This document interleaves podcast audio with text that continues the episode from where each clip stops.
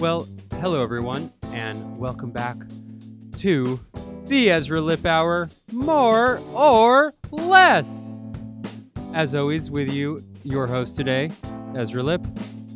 Uh, completely. I'm very excited to be back here again. Thank you so much for tuning in.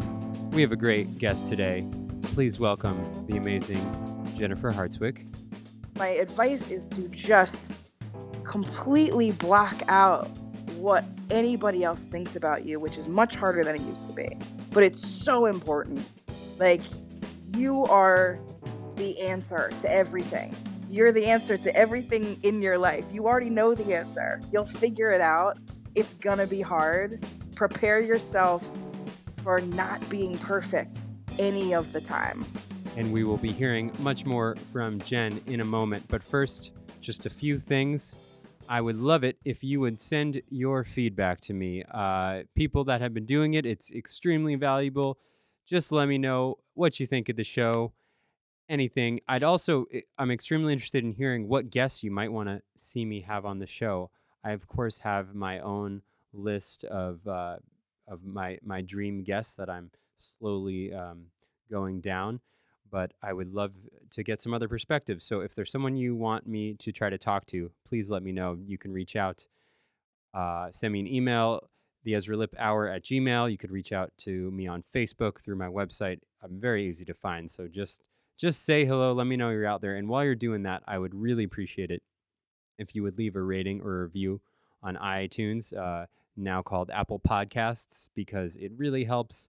It will help people find the show. It will help uh, the show come up higher when you search for this kind of thing. And I'd love to try to turn as many people onto this as possible. Um, so so please please do that if you haven't done so already. You could do it from your phone. You could do it from your computer. It's it's uh, yeah. Just go to Apple Podcasts or Stitcher if you're listening there and leave a review. It would it would mean the world. Also, I have a mailing list which you can find uh, on my website or I will also put a link on today's show notes because I would love it um, if you wanted to sign up. I send out about a couple times a month emails talking about the latest podcast episodes as well as the dates that I will be doing as freelancing as well as with my band Magic and the Other. Right now, it's kind of all together. Might be shoot out into different streams at some point, but for now, I would love it if you wanted to sign up and stay in touch. So please, uh, please do that as well. Anyway, got a big week ahead, bracing myself to be schlepping all around Northern California starting tonight. Um, playing with, with Phil and friends over in Terrapin Crossroads and doing a run with Live Dead 69 this week, all the way up to um, Arcata and Sacramento, Fresno, Mill Valley, playing with Lebo and friends in, in Tahoe and Stu Allen at the Petaluma Music Festival. So I got a busy week ahead. Very excited for that. Starting starting tonight. So I hope to see you at uh, some of those shows if you're in the the Bay Area. Please say hello. I love it when you do. So my guest today is a powerhouse. If you're not familiar with her, she has been playing in the Trey Anastasio band for the better part of the last two decades. She joined when she was a uh, just a, a burgeoning teenager uh, of 18 and has made a career for herself since then that has surpassed most musicians' dreams. Um, not only leading her own band, collaborating and recording on her most recent record, which will be out this spring with the amazing contemporary jazz bass player Christian McBride, but um, being a guest uh, with with bands ranging from Umphrey's, McGee, Phish, Soul Live, Incidental Animals, The Nth Power, The Motet, Anders Osborne. It's kind of silly for me to even list any of these bands because she's really played with just about every band. So I'm leaving out about 300 bands uh, in the short list. So I, I might as well just stop there. But she's all over the scene and well deserved because she's an incredible musician, an incredible vocalist, an incredible trumpet player. And I uh, have had the, the pleasure of just playing a few times with my guest today um, on some festival stages. I would love to do more playing in the future, but the spirit, the energy, the enthusiasm and the the skill and musicianship she brings is truly unparalleled, and we're very happy to have her.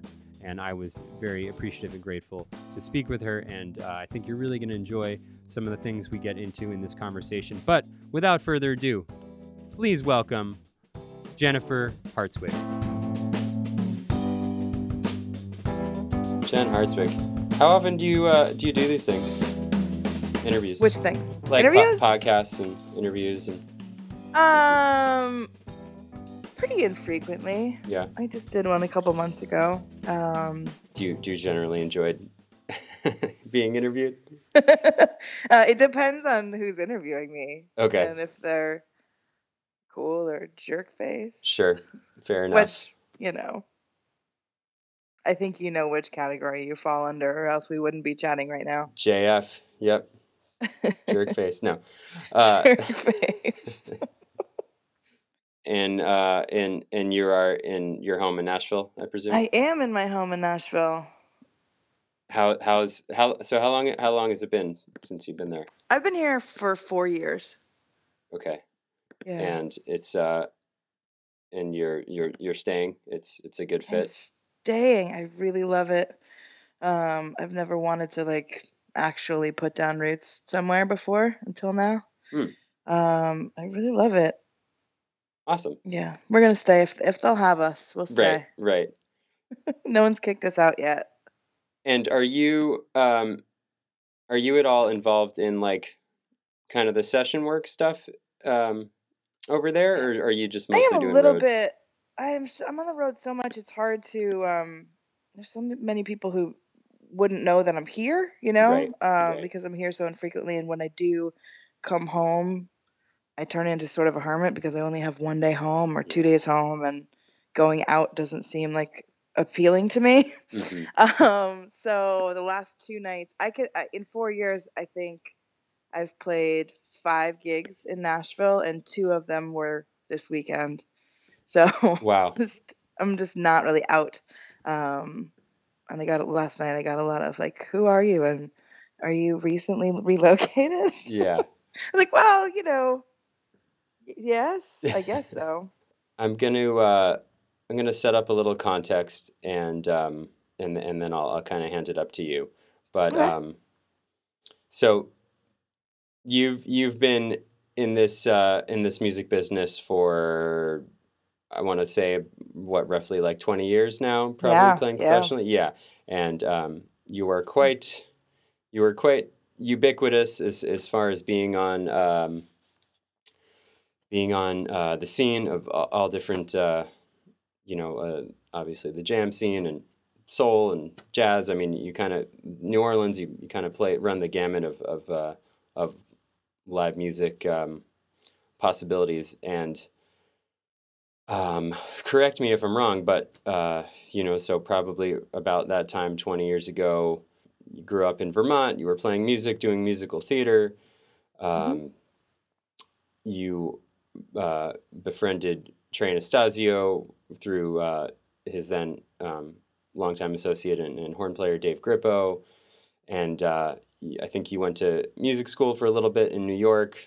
Didn't work out, and then you quit school, and then you're about to. Uh, Ten minutes after you quit school, you're you're packing up your car, and you literally get a call from Trey who says, "Hey, uh, I'm going on the road with my new band. Do you want to be in the band? Do you want to go on the road? Is is there, does that sound?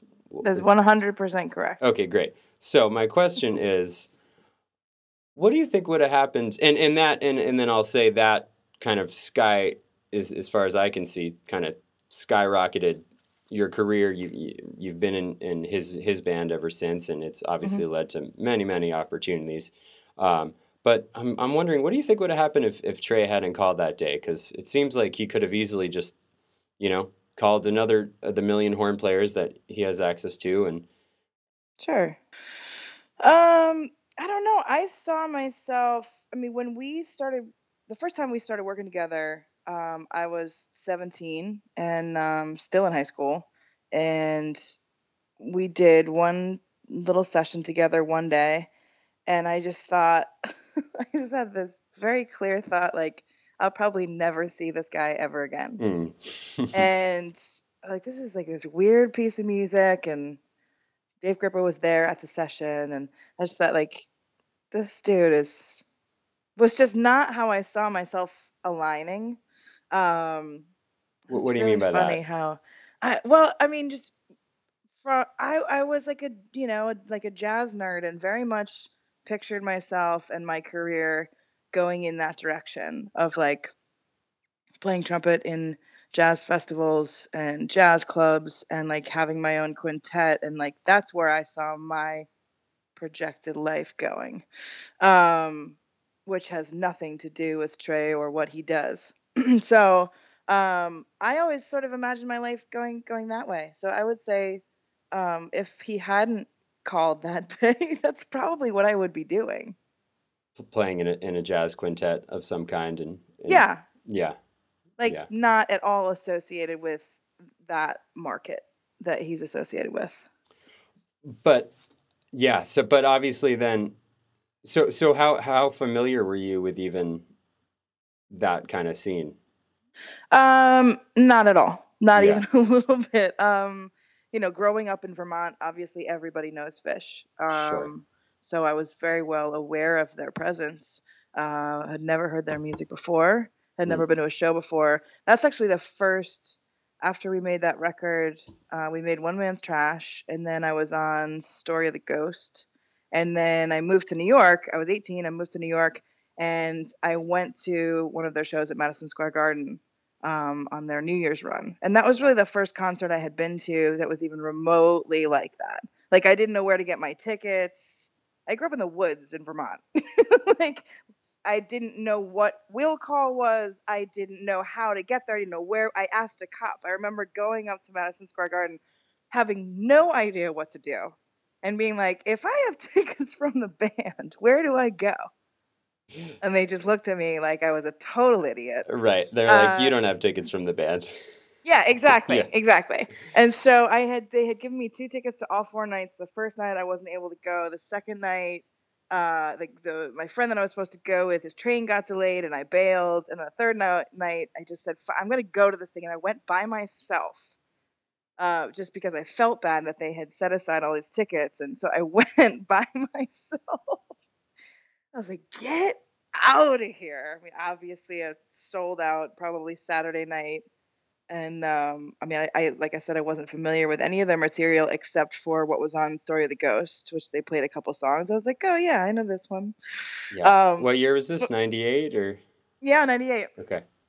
Yeah, and so uh, it was it was a very interesting experience. I just thought like I know nothing about this. It's like looking around, A- and, I I left at set break. oh, really? Yeah, like okay, cool, bye.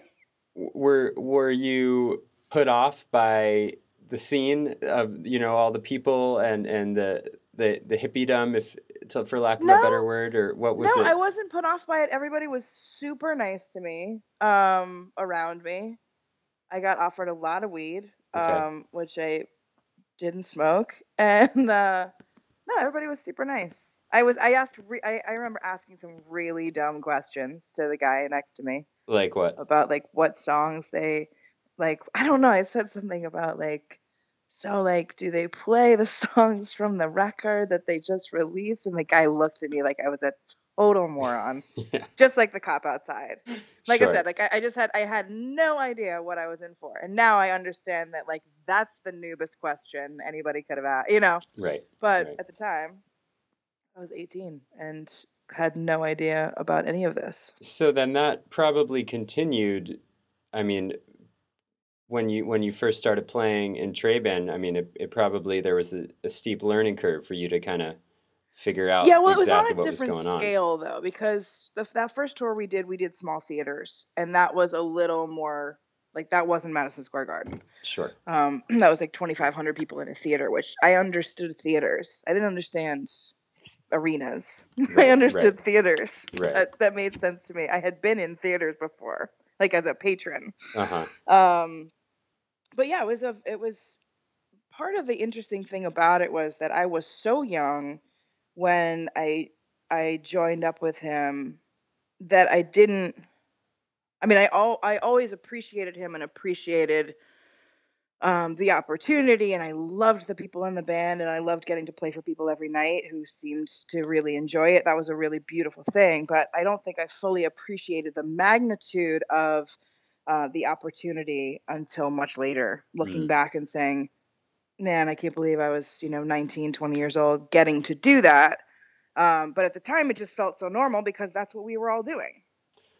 We all meaning your like the Just people that, you know, that that band, that yeah. band. Yeah, yeah, that's yeah. what we were doing at the time. We were on the road and it never really, you know, it didn't stop for many years. So, At at what point did you start? Was there uh, a time, a specific time when things started happening where you're like, wow, that that's kind of amazing that that all went down like it did because now this is happening and you know kind of I think probably during the break.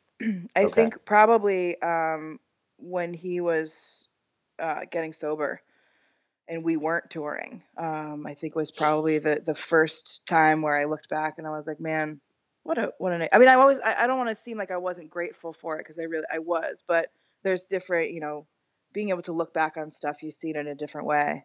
Um, and I think probably the first time when we weren't playing, you know, we'd been together for playing for seven or eight years at that point, and um, or maybe a little less, but and you just it's your life, and then all of a sudden it comes to a halt, and you have no control over it, and I was like, wow, you just start appreciating it a little bit more, I think, when it's ripped from you. Absolutely, yeah. That that's such an interesting time, I feel like, because when I was 18, 19, 20, um, I you know, I was in I was in music school at, at, at UVM in Burlington Mhm. and uh, it was such a formative formative time where I was really like finding who I was, which Yeah. uh, which I don't think I I yeah, it, it was, you know, developing relationships and and and becoming more you know, in touch with who I was and myself, more confident, all that, growing exponentially as as a musician, which um and I feel like that that's pretty common that, you know, those Yeah. years can be pretty formative. And so I'm wondering like how that went for you because, you know, not only is this a new experience kind of being on the road with this with this bigger band, um, but also just like that time in your life as a young woman, you're like finding out who you are in the context of of being a touring musician all of a sudden and Mhm. um, and was that was that challenging to navigate? um, I didn't find it challenging. I I found um, I found going to college the same the same as you said. It's like, you know, you're figuring it out. It's the first time you've lived on your own. It's the first time that like you're making your own decisions and dealing with the consequences and you know, I got my first credit card and you know, it's like all these things that that we all go through. And I even though mine was cut shorter than maybe some people's um, you know, when when I started going on the road, I I I also had a very an incredible childhood and upbringing um and i think i was i was pretty mature by the time i was i was a, i was i don't know i don't want to everybody thinks they're mature or whatever but i i think I, I was a little more mature than the average joe um going into it and i think trey would probably tell you the same and um uh but he, he's like you know i don't i don't make it a habit of hiring 18 year old people to be in my organization.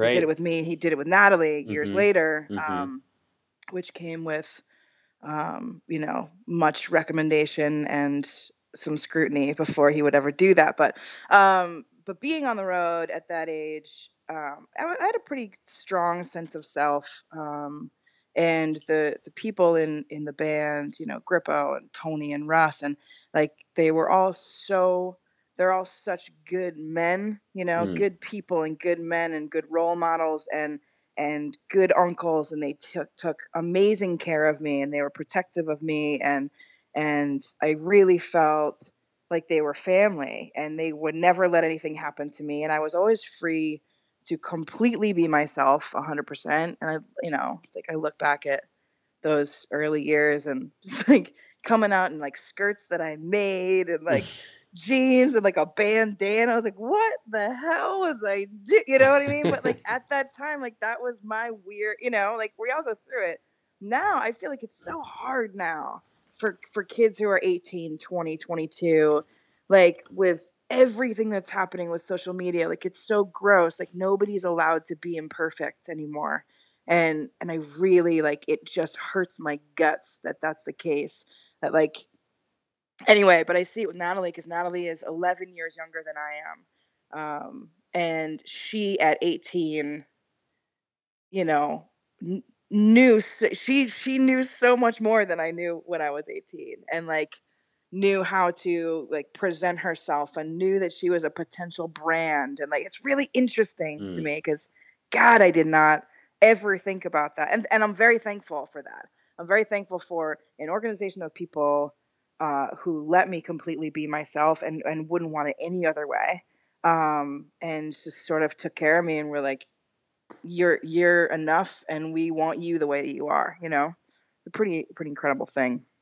Absolutely. Yeah, that, that, that is incredible. And, and sounds, uh, very, very fortunate that yeah. you had such supportive, yeah. supportive bandmates. And, and also to have a band leader who has less ego than anybody I've ever met. It's like the band is is he's just a member in the band.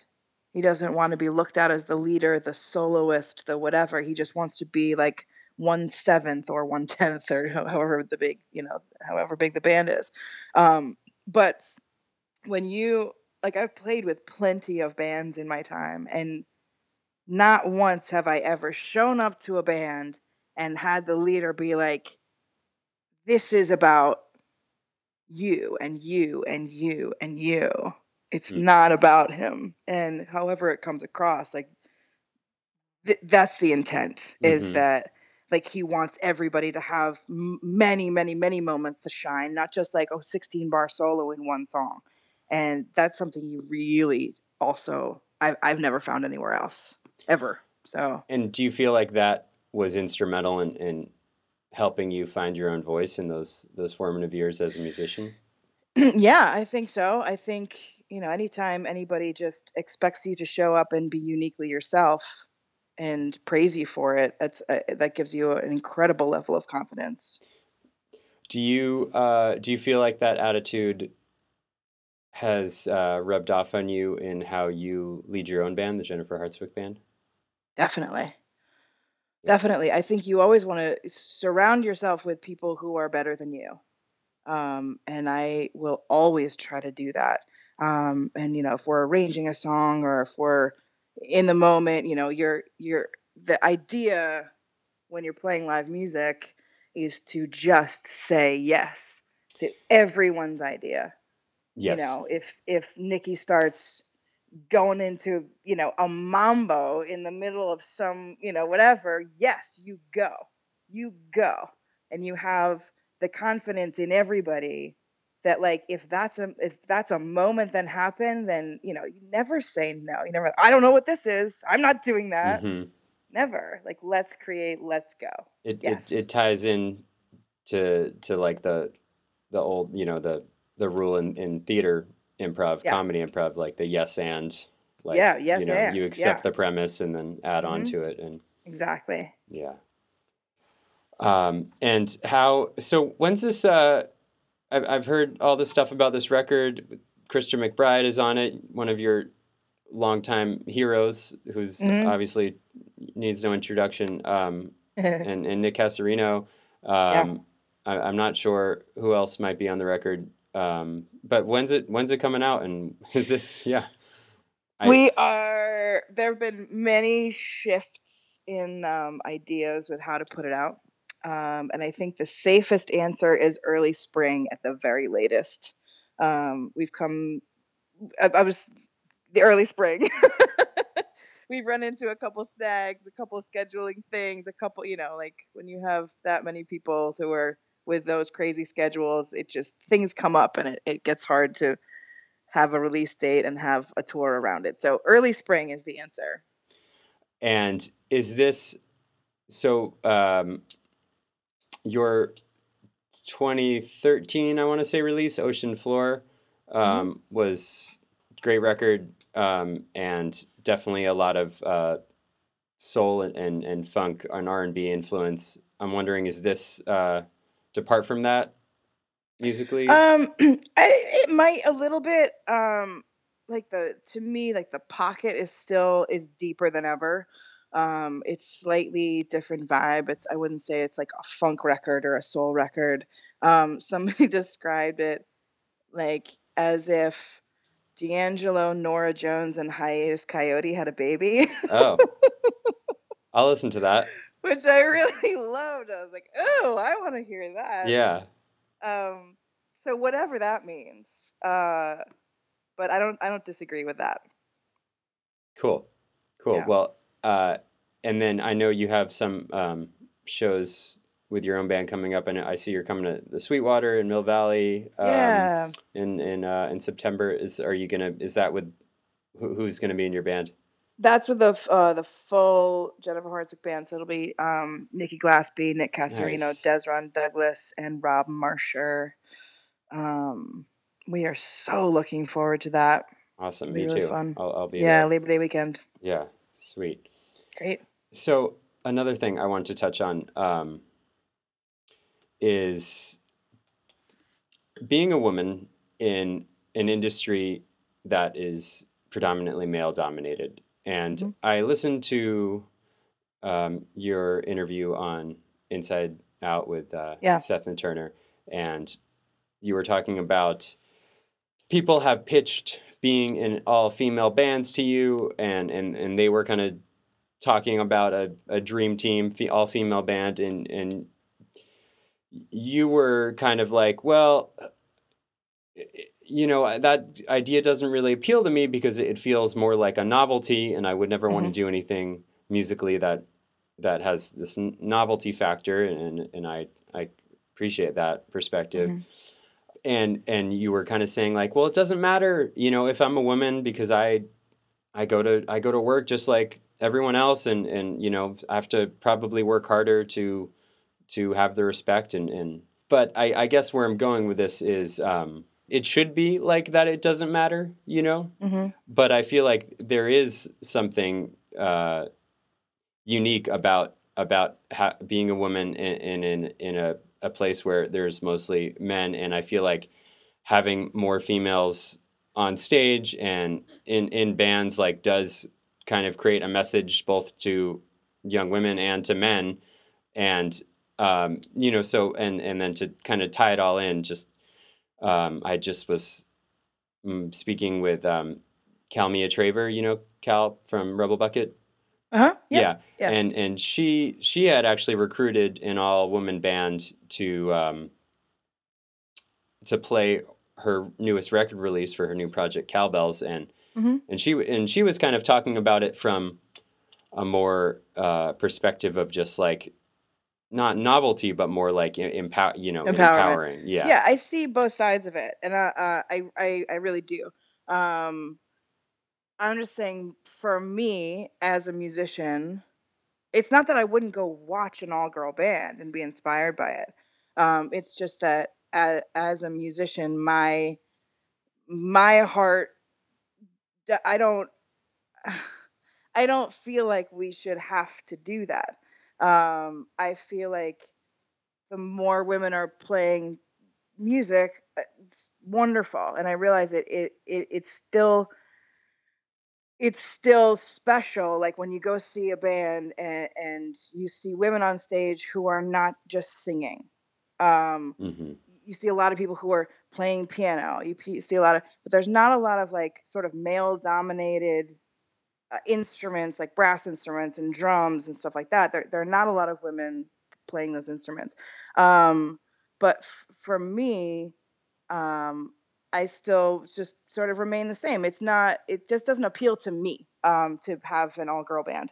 Um, but it and, and like i said before it doesn't take it away from anybody else who wants to do that and wants to um, you know be empowered by that and show empowerment with that um, but i do still feel like you know, I feel like me being in a band with a bunch of men or leading a bunch of men is Mm. empowering as Sure. well. Sure. You know, um, I don't feel like we we should have to have an all girl band for people to pay attention. Yeah. Um, I feel like we can go out there and slay, and people take notice, and that's that's all I can do. You know. Mhm. Um, but I do feel like I've spent my whole life uh, building a career and and um, sort of spent my whole life trying to prove that I'm not a novelty. Um, you know, I do work really hard at what I do, and this is not an easy life.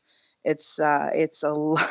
so there's a lot of shit that happens behind the curtain, um, and it's not it's not easy. Um, so I totally understand both sides of it, and I think anytime you see uh, a woman doing sort of what is quote a man's job is empowering. Um, but I don't necessarily feel like we all have to band together to show it. I think however it feels right to us is what we should do. Um, and I do think, you know, I know it's 2017. I know that it's still cool to see a, a, a you know a woman trombone player, a woman trumpet player, a woman sax player, what you know whatever. Uh, you know, I think about like my grandmother who is now 88 years old. Like my grandmother when she was 19 was in an all girl band. Wow. Like she played trumpet in an all girl. That's cool. That's empowerment. Mhm. That's trend, you know, that's trend setting and and blazing trails and you know what I mean? Like that's that was in like the you know, the 30s and early 40s. yeah. That's Like hello. that's pretty badass. Absolutely. you know, that's cool to me. Um, you know, now 70 years later, we sh- we, we it should be like let's get it together, people. But but you do I mean, but do you do you ever think about like how you might be seen as like a symbol of empowerment for young women? Like is that something that that crosses your Yeah. Okay. yeah, sure. and you're I hope comfortable so. with that. Yeah, Okay. I, I I think that's amazing. Yeah. I feel honored to to be in that position. hmm So as you were saying, there's so much there's so much stuff that happens behind the scene. There's so much. I mean, you're you're constantly on the road. You're constantly Mhm. traveling. Um, you know, early mornings, early flights, all this stuff. How do you how do you keep your spirit up? How do you stay healthy? How do you how do you create uh, a a balanced life for yourself in, in ways that are fulfilling, so you don't run out of energy? Um, first of all, I love what I do. Um, and that's the most important thing. So if I had to do this job and wasn't completely invested and passionate about it, I would lose my mind. Um, but at the end of the day, it's all worth it. Um, all the all the early mornings and late nights and not sleeping and thrusting yourself four times a week into the air, you know, thirty thousand feet, and expecting your body to totally handle it. And Yeah. you know, it's like we all ask a lot of our bodies, and um, and I think um, I'm about to celebrate a birthday. Uh, you know, we're I, I, I feel great. I uh, but the the older I get, and I don't mean to say that I'm old, but the older I get, the more I realize that like it's a little bit more important to chill Mm. uh, than it used to be. hmm And whether that's an hour or a day or whatever my body tells me that I need. Like I said this morning, like I slept until 8:30. Right. like I was re- I was really proud of myself. But apparently my body needed a full 8 hours and not the normal like sometimes it can be 4 or 6 or whatever. Um but I love what I do. I, I am privileged to get to do this for a living. Um, and I think it's important to, like, we all, if I'm working, if I have five shows this week, like, I, I'll take a little time, I'll take a couple hours and, or a couple hours in the morning where I don't turn on my computer, I don't, like, nothing. I just sort of wake up, have coffee, try really hard not to check my phone, and, like, Mhm. set my body for the day. Um, Like doing through what? just not being bombarded by things Yeah. quietness Yeah. Taking some time. um yeah, even if it's 15 minutes, Yeah. making a cup of coffee, don't turn on the TV, don't check your phone, don't, you know, just have that time to say, okay, what do I need to do today? Without being bombarded by, what did I miss last night? Yeah. Or or check Instagram or things you need to immediately respond to other people's yeah. requests. Yeah. yeah, just just kind of, you know, have a moment where you set the intention for the day and then and then we can go deal with everything. hmm Yeah, we'll be on our phones the rest of the day. We can wait. Yeah, exactly. Yeah, totally. Yeah. It can wait 15 more minutes. What are um I, I'm always I'm always curious what some challenges are for people throughout their career and and I'm and I'm happy to pose that question to you. And and I'd also actually am interested in what what are your biggest challenges these days? Because it seems like you have things pretty dialed in um as far as as far as you you're very established you're incredibly skilled and, and amazing at what you do and you've you're connected beyond you know beyond most musicians uh, dreams and you know constantly playing these excellent shows and big shows and collaborations but is anything still hard for you of course. Thank you, first of all, for your very kind words. Uh, yeah, of course. Um, I mean, I think that the moment you become content is the moment you you fail. So like we're always looking forward and looking eh, not that's that's not to say that you're not happy where you are because I think that's very important too. hmm I'm very happy and grateful in my personal life. I'm married to a phenomenal Southern gentleman who, uh, you know, we're both in the same industry. He totally understands my life. I totally understand his life. You know, on that level, we don't get to see each other that often. That's, you know, sometimes an issue that people might not think about. yeah That, you know, living on the road is really hard when you have a spouse. hmm Um, and so that's always something. But um, also, you know, everyone wants to do projects that they're not doing. Um, I would love to, you know, I can't wait to tour with this new record. Um, but I think it's, you know, you have to be clear about what it is that you want. And so um, I love doing what I do and all the collaborations that I do and and all of that. But um, there's also an interesting when I'm with Trey, I we've been together so long, and the band is always musically evolving. But for the most part, I know my role. I know that music.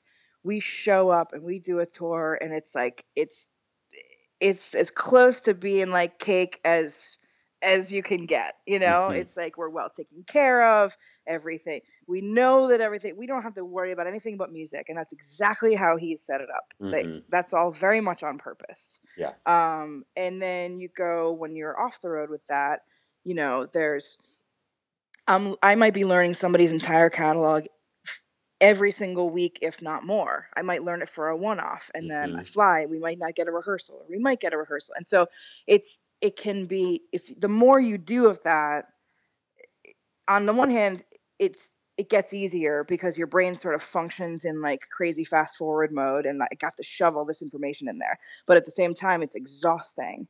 Um, and so you sort of have this oddly enough, that's a balance of like the crazy exhausting stuff and being able to go on the road and completely feel comfortable. Um, so there's always these sort of like I think for the for the most part, I'm always doing something that I that I want to be doing, um, but there are always challenges.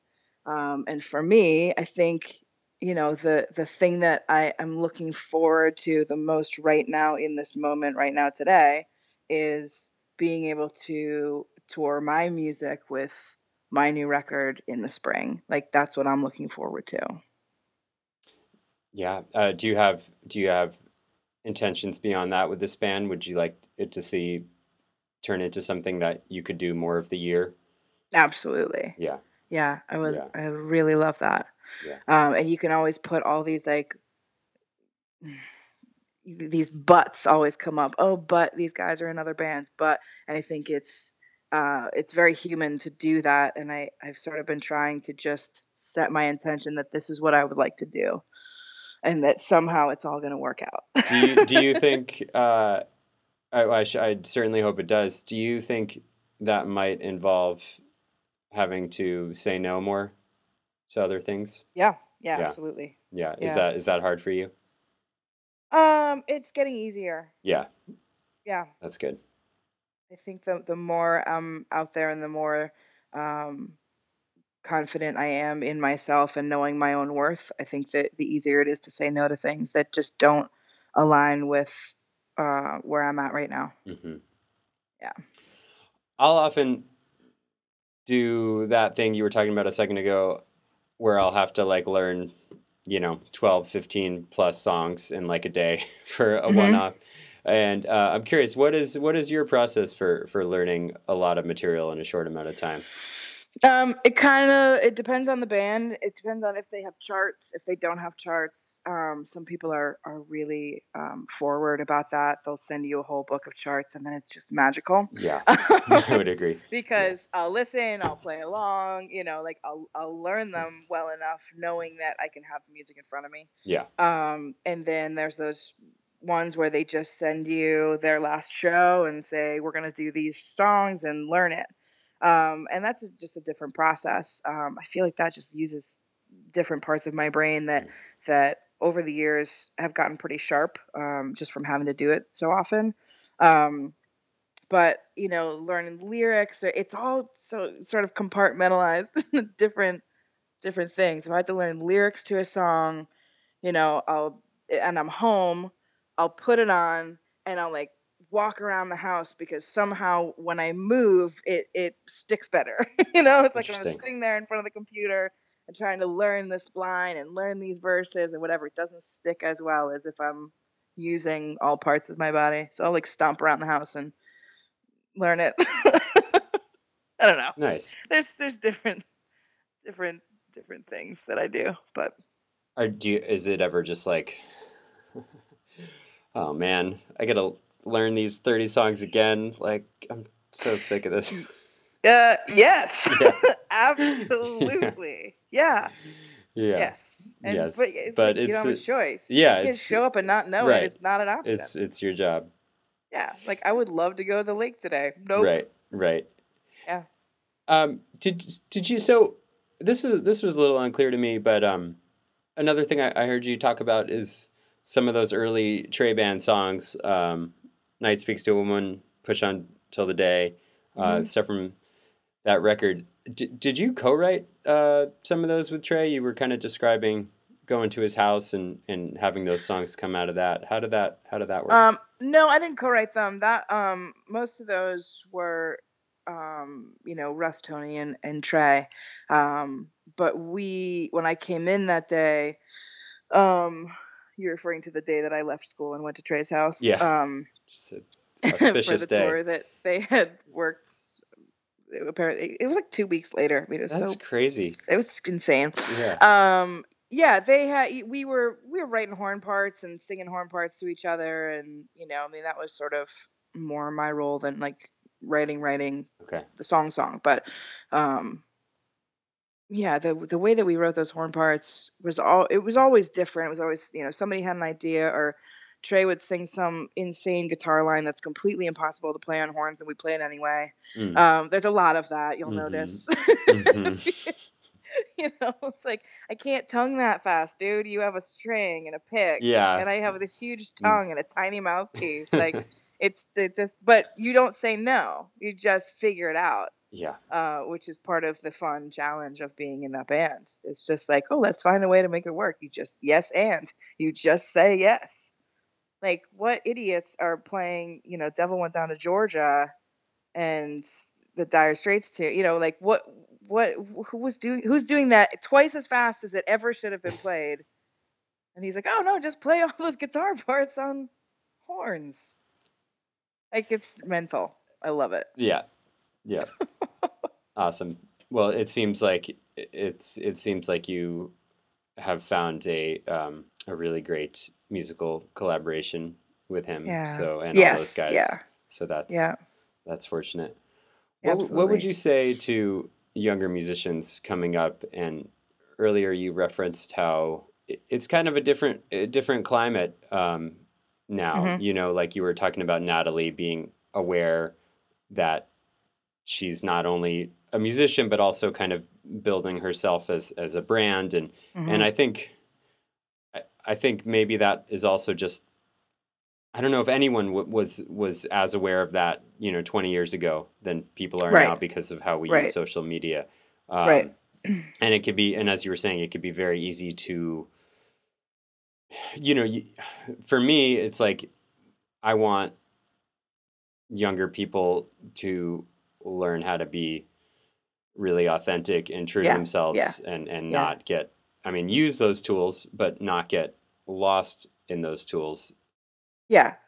No, I mean the the the fact of the matter is that you have to work. You have to work. You have to work hard. You have to do stuff that nobody's doing that's authentically you. Mhm. Um, you know, you don't color inside the lines. You don't walk the path that other people have walked. It's like we all have this thing that's in us that is unique to us that makes us special. And and it's sometimes really hard to see that that's the beautiful thing and that's the thing that you follow, that inner spark. And like you know, I knew from such a young age that music was it for me. And luckily, I had a family who always nurtured that and always like, um, you know, we li- nothing about my life right now on paper makes any sense. I grew up in a town of 400 people in the middle of the woods, like you know, there was no school buses. There were no, there was no wasn't a stop sign in our town. There was, you know, like, but here I am, you know, like I got to play, you know, for 18,000 people on New Year's Eve. I got, you know, like oh, I had all these experiences. At Madison it's- Square Garden. Yeah, but add, it yeah. started with the fact that I had a, a, a gift that was nurtured when I was really young, and I was so sure that that's what I wanted to do. And so you just figure it out. You fall on your face and you make a total ass of yourself, and you wear bandanas and skirts you made on stage, and you you know what I mean. But like you you keep working at it, and and I feel like that it's a problem now and i see it with like my best friend's kids my that, that are nieces to me i see that like because they don't know any differently because they're so bombarded with social media and stuff like that even at 9 years old Mm. they're so afraid to make a mistake and they're so afraid of like looking not per i'm talking about like little kids you know like six seven eight nine years old who are like like oh, I don't like that picture. Oh, I'm gonna filter my like what the f- are you kidding me? Like you're nine years old. Like there has to be some sort of like intervention where these kids can grow up to be who they're supposed to be and not who somebody down the street or some idiot on the other side of the computer tells them to be. Like I'm so fortunate to have grown up right before all this happened. Mhm. and i think the the more you can you know nurture these kids and whether it's high school college whatever um you know I, my advice is to just completely block out what anybody else thinks about you which is much harder than it used to be. But it's so important. Like you are the answer to everything you're the answer to everything in your life. You already know the answer. You'll figure it out. It's going to be hard. Prepare yourself for not being perfect any of the time. You'll have a couple of those days where you're like, I look good, I feel good, I sound good. But it's like, it's a lot of struggle and figuring it out. And the reward is so good. That's all. no, that's that's that's excellent. That's excellent advice. And and you definitely are somebody to me who exudes that that concept that when when I, I s- know it because I lived it. You Yeah. know, like I, I can say, I can tell you that it works because the reason that I get hired is because I'm the only one of me. People know that when I show up, I'm going to show up prepared. I'm going to show up in a good mood. I'm going to show up smiling. I'm going to communicate with people on stage. I'm going to love my my life. You know what I'm saying? It's like this infectious thing that only I know that I'm the only one who possesses this this thing that is me. And that's that's what it's all about. That thing in you that is uniquely you is so important. I, I, I completely agree, and and I feel like as as the years go on, I learn that more and more to be true every day. Yeah. which is which Like, is great, celebrate that shit, man. because it would really suck if it was the other way around. yeah, exactly. if You'll the key to really success was being somebody else, that would be Oh, tough God. on people. Oh God. Yeah. And and what, what what do you think really c- cemented that for you? Besides having a nurturing family, was I mean, did you just when you were 18, did you already have that figured out or Yeah. Yeah, Wow. I had it Wow. figured out from a really young age that that because nobody ever told me any different. right? You know, Yeah, I you didn't receive those myself. messages saying otherwise. No, I didn't. I grew up in a, you know, I was like had a tire swing in a field and like, you know, I would build bonfires and we would have performances on this little makeshift stage that we would invite people to and we would write sketch comedy and we would put on concerts and like like in the middle of the woods, man. Like like I mean like 35 people would come and donate money. And like that's how we like when we were kids, like that's how we made money. We didn't have jobs. Like we built our own jobs.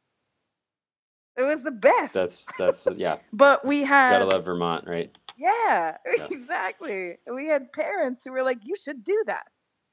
What are you good at? That you could make money instead of go work at a gas station. What are you good at? Let's do that." And they would totally support it, and they would help us in whatever way we could. And we put flyers up, and we would put it out in the newspaper, and we, you know what I'm saying? It was like we this this is just what we did. We made our own way. We thought of ideas and we executed them, and we, you know, we essentially we worked really hard Yeah. we were doing it from such a young age and it was so fun because it was our calling this is what we love to do and i say we meaning my brother and me um, who now owns a comedy club in burlington it's the only comedy club in the history of vermont Wow. that's solely comedy What's that called? and he's crushing it it's called the vermont comedy club Nice. but because we you know wrote skits when we were seven and never stopped like this is what he this is where he is and this is where i am Yeah. you know That's that's awesome. Speaking speaking of working hard, what is what is your relationship with practicing these days?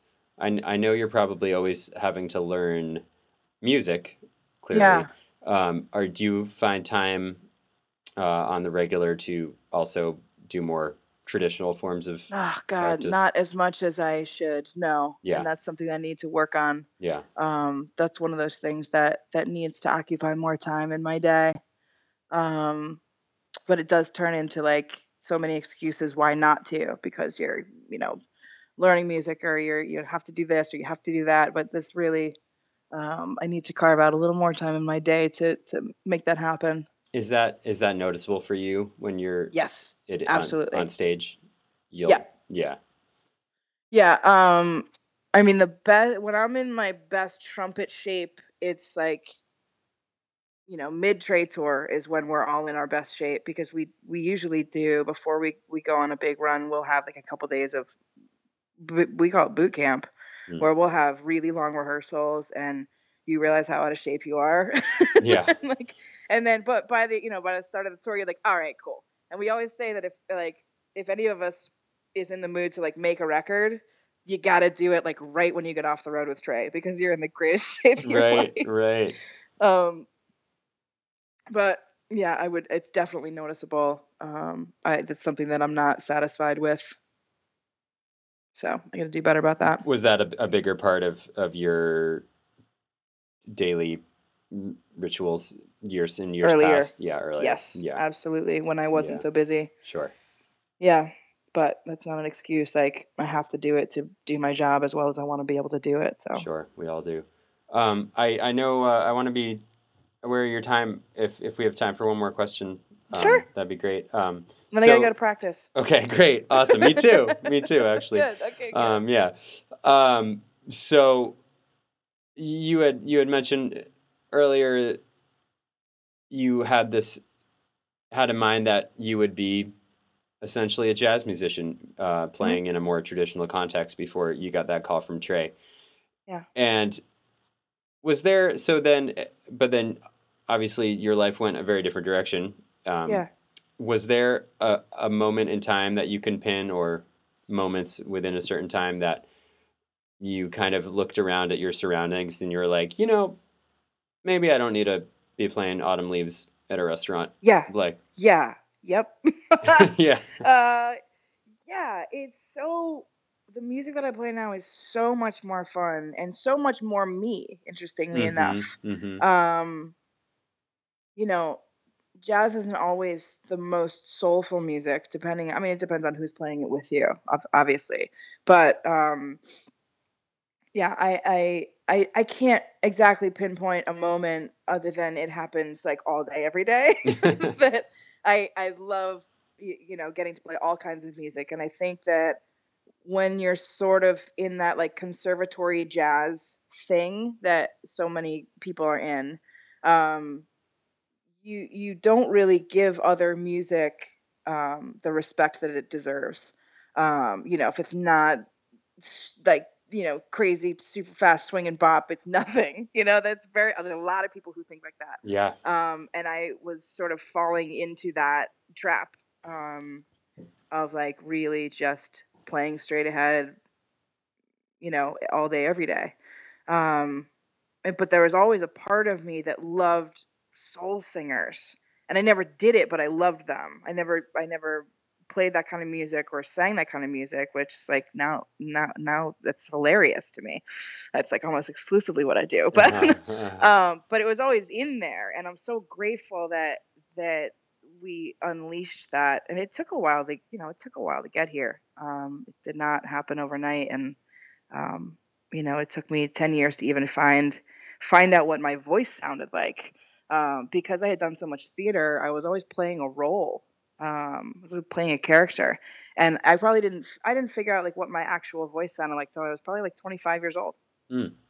Um, and then once I figured it out, I was like, no, this this is this is who I am. Okay, let's work from here. So what would Um, happen when you would sing before that?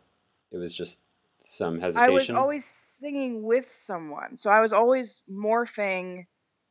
You know, if we were singing like uh, "It Makes No Difference," hmm you know, I'm gonna support him in what that sounds like. You know what I'm saying? It was like always a role. You're always supporting someone else and blending to them. Sure. Essentially, my job as a singer, as a backup singer, is to make the other person sound better, right? Mhm. That's what Yep. that's what we all do. hmm So, depending on who you're singing with, would dictate how I sang. Um, and it really wasn't until you know, not that long ago, in the grand scheme of things, that like I started stepping out front and having to not be the backup singer, but this is like, you know, this is what I sound like. But it took me a long time. Well, I'm I'm really I'm really glad you got where you are today. It's it seems like you're in a beautiful place, and and I Yeah, really you. appreciate what you do and everything you bring to all all yeah the the music community and and the world and yeah you're Thanks so you're, much. I you're a good one. We're, we're lucky to have you. Thank Um, thank you. and uh, yeah, thanks so much for your time. It's it's been a pleasure course. speaking with you. Yeah, you too. Yeah. All right, let's go practice. Okay. Yeah. And there you have it, the one and only Jennifer Hartswick, as she so eloquently illustrated. Truly the one and only. And I should mention that uh, directly after that conversation, yes, I did go practice. I hope you did too, Jen.